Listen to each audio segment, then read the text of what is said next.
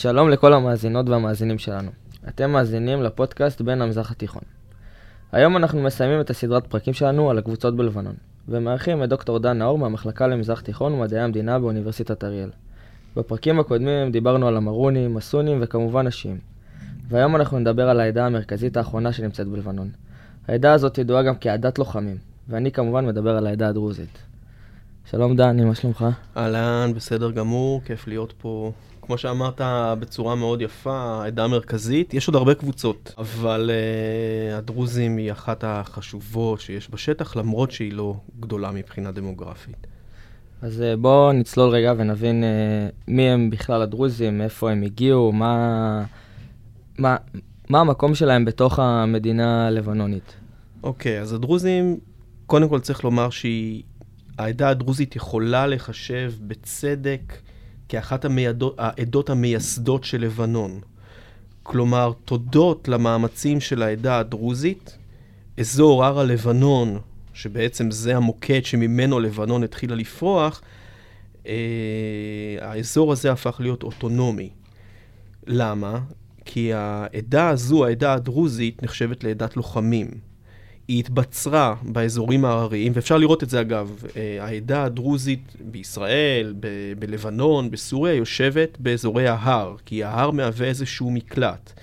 ותודות ללוחמנות שלה, השליטים המרכזיים השונים, אם זה הממלוכים, אם זה העות'מאנים, שליטים קודמים, פשוט לא רצו להסתבך איתם. אנחנו לא רוצים להקיז את הדם שלנו בניסיון לכבוש את האזורים ההרריים שלהם. ולכן מה שאנחנו יכולים לעשות זה לנצל את הכוח שלהם לטובתנו. למשל, אצל הממלוכים היה, הייתה יחידה, כמו שהיה פעם גדוד חרב, אז היה יחידה דרוזית שבעצם נלחמה את חלק מהמלחמות של הממלוכים. אנחנו ניתן לכם אוטונומיה, ובלבד שאתם תעלו לנו מיסים. באופן הזה אפשר להגיד שלבנון, שאנחנו מכירים היום, התחילה להתקיים, אם הזכרתי בתקופה המרונית את האמירות, האמירות קודם כל הייתה דרוזית, שוב, תודות ללוחמנות של העדה הזו.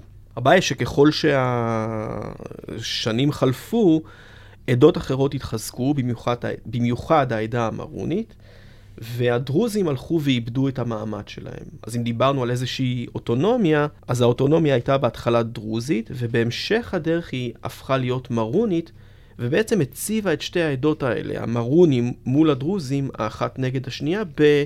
איבה שאפשר למצוא הדים לה גם בעידן המודרני.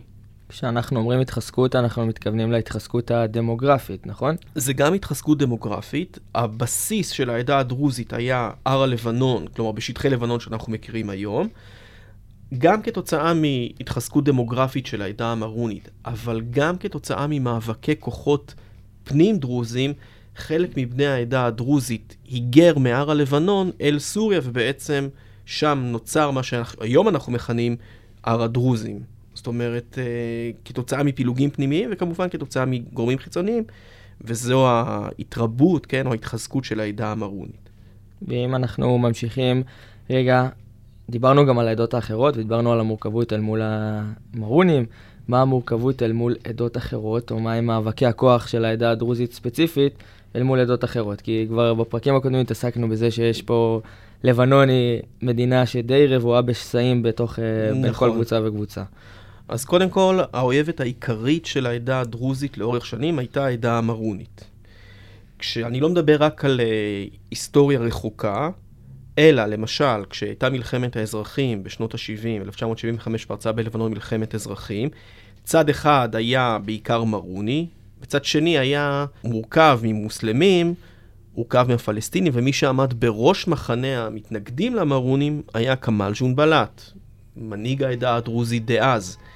ובעצם הוא בא ואמר, אני רוצה להחזיר את הגלגל לאחור. כלומר, אני רוצה להחזיר, לדחוק את המרונים הצידה ולהחזיר מחדש את הדרוזים לעמדת השפעה.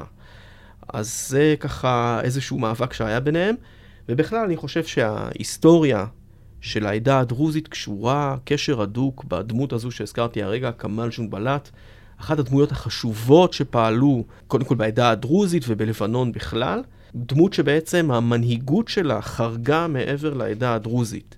אני חייב להגיד עליו כמה מילים, כי שוב, כי ההיסטוריה הזו קשורה בדמות הזו. על פי המערכת הלבנונית, על פי החלוקה שבעצם התחילה בצורה רשמית מ-1943, הנשיא מרוני, ראש ממשלה סוני, יושב ראש פרלמנט שיעי. ואיפה הדרוזים? הדרוזים אמרנו שהיא עדה מייסדת. אז הדרוזים הסתפקו, במס... הסתפקו, כן? הם לא ממש הסתפקו, אבל במשרת שר ההגנה ובמשרת הרמטכ"ל. הרמטכ"ל זה נחמד, אבל יש מעליו את מפקד הצבא שהוא מרוני. זאת אומרת, שוב אנחנו רואים את המאבקים בין הצדדים האלה, בין שתי העדות האלה. כמאל ג'ון בלאט הוא נצר למשפחה חשובה שנמצאת בשטח מהמאה ה-16 ובעמדות הנהגה מהמאה ה-18.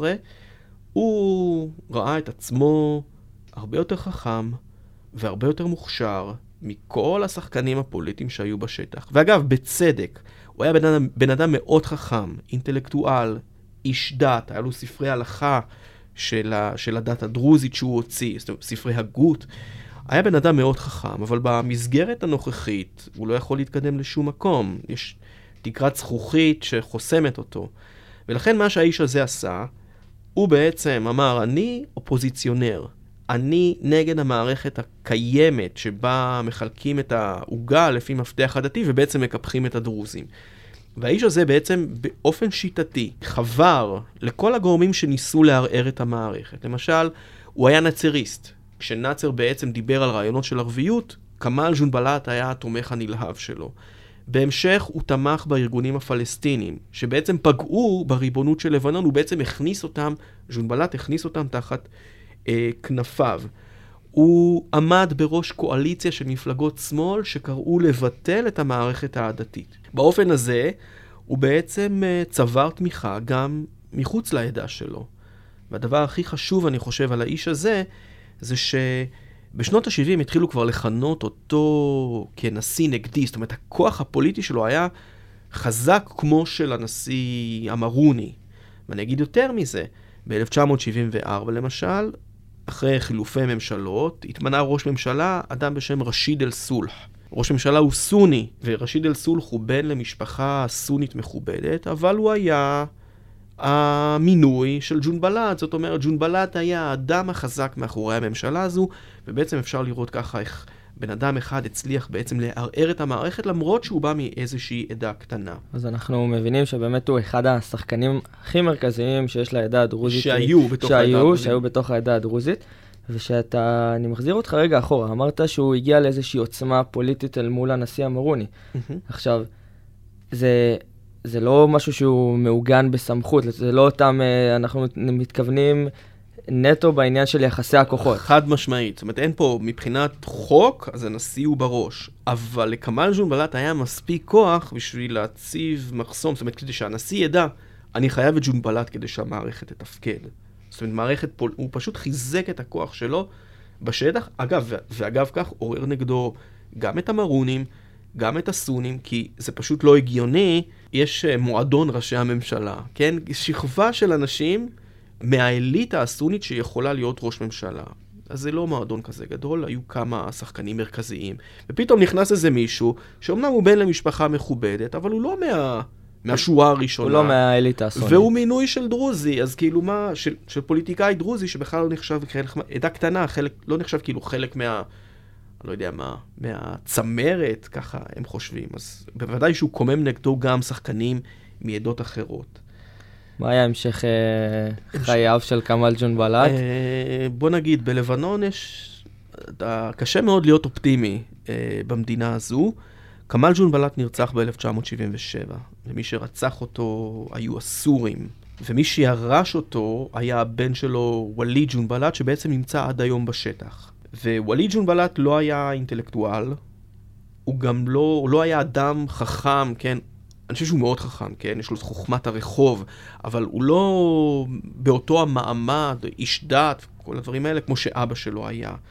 והאיש הזה בעצם בצורה עקבית הצליח לחזק את הכוח שלו. הוא נתמך על ידי מיליציה דרוזית חזקה שבעצם אה, סייעה לו, כן, לקבוע עובדות בשטח. ולמעשה עד היום אפשר להגיד שהוא המנהיג הכמעט בלתי מעורער של העדה הדרוזית, והוא קודם כל דואג לאינטרסים שלו ושל המשפחה שלו, ואגב כך הוא דואג לאינטרסים של העדה הדרוזית.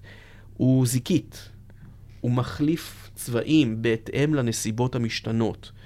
אז נגיד אם לבנון הייתה מחולקת, אה, אני משתמש במילה עבר, למרות שעדיין משתמשים במונחים האלה, לשני מחנות, מחנה השמיני במרץ ומחנה ה-14 במרץ. ככה המערכת הפוליטית היום, אה, בוא נגיד, יש אה, חלוקה כזו, שבעצם שני התאריכים האלה, השמיני במרץ וה-14 במרץ, אה, מסתמכים על הפגנות שנערכו אחרי הרצח של רפיק אל-חרירי ב-2005. בשמיני במרץ 2005, כמעט חודש אחרי הרצח, הייתה הפגנה של כל אלו שתומכים בסוריה ותומכים בחיזבאללה. על, שם, על שם התאריך הזה נקבע מחנה השמיני במרץ. שבוע לאחר מכן, ב-14 במרץ, הפגנת כל המתנגדים לסוריה והמתנגדים של חיזבאללה. ג'ונבלט היה ממייסדי מחנה ה-14 במרץ. אבל כשהוא הבין שהסורים לא באמת עזבו את השטח ב-2005 והם המשיכו להתנקש ולאיים ולערער את המערכת, הוא מהר מאוד חזר אל עבר מחנה אל השמיני במרץ, עד שבסוף הוא מצא את עצמו באמצע מעין לשון מאזניים בין המחנות. זה להיות איפה שנוח לך. איפה שטוב, בוא נגיד, שטוב. שמש, שמשרת את האינטרס שלך, ואני חושב שאגב כך גם את האינטרס של העדה הדרוזית.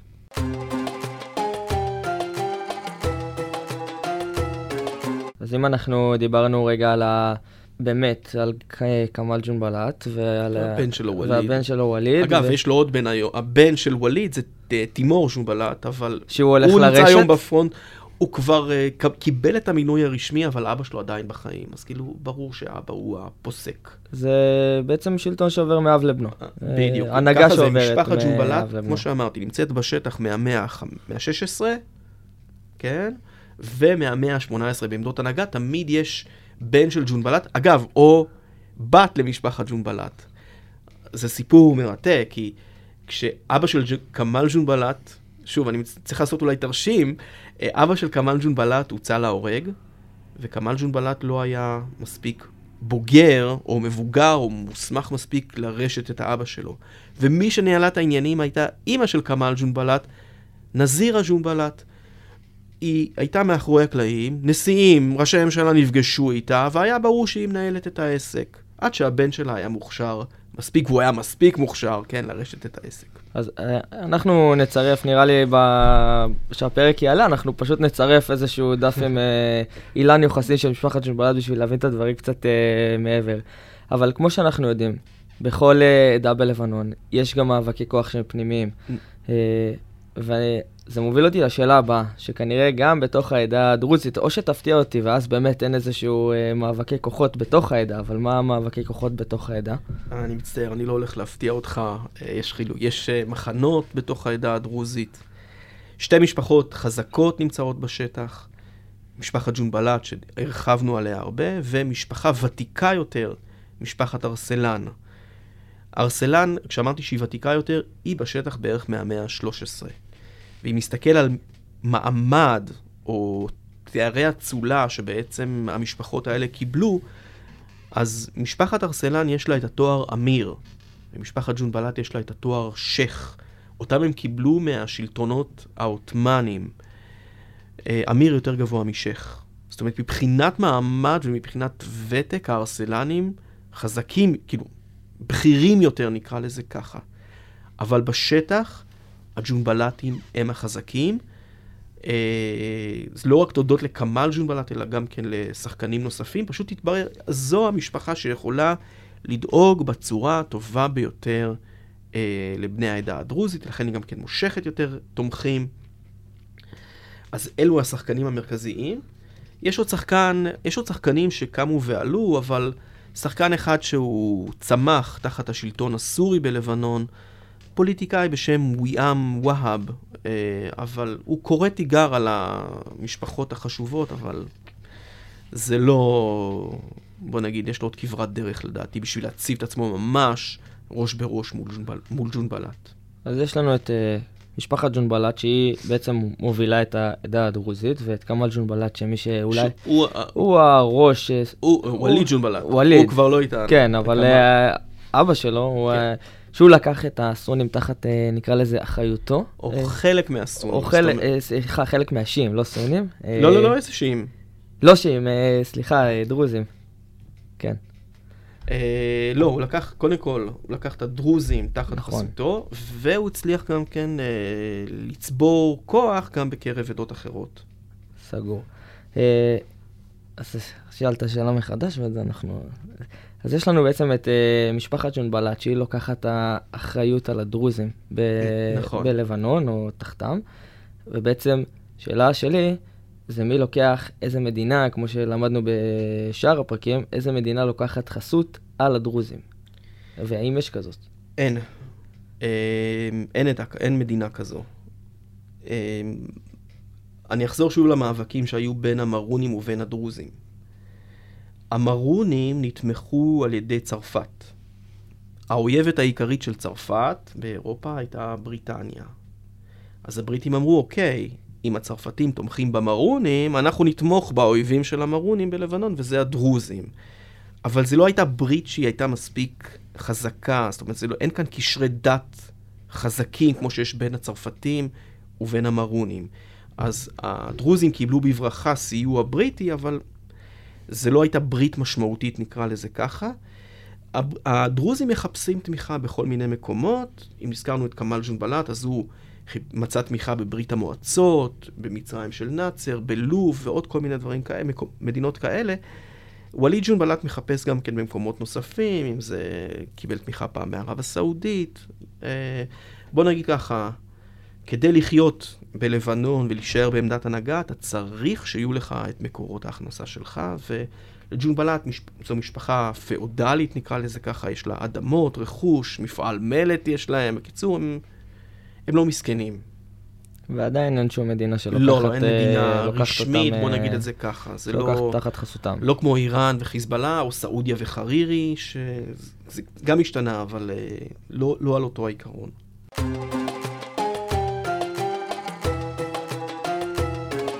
ואיפה אנחנו נכנסים בסיפור? שאני אומר אנחנו כמובן, שאני מתייחס למדינת ישראל.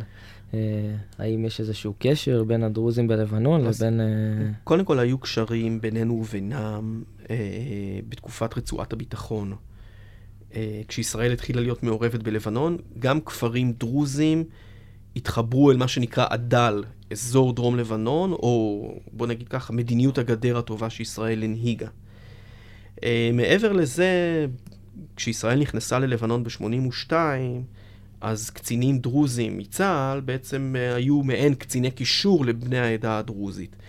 אני חושב שאנחנו מדברים על, בעיקר על קשרים שהם מתחת לשולחן, אני לא יודע על דברים שהם יותר אה, רשמיים. וקשרים משפחתיים ידוע לך אם יש יש, בין... אה, בוודאי שיש. כאילו זה עדה אחת בסופו של דבר, שמחולקת פשוט למספר. אני, בוודאי שיש קשרים בין המשפחות. בוא נגיד, כשישראל הייתה בלבנון, אז הדרך ליצור קשר הייתה הרבה יותר טובה. אה, היום אני כבר לא כל כך יודע מה קורה עם זה. ומה צופן מבחינת ההנהגה לדרוזים? כי כרגע אנחנו יודעים שווליד ג'ונבלט הוא זה שבעצם מוביל ומנהיג את העדה. לאן הוא לוקח את העדה היום?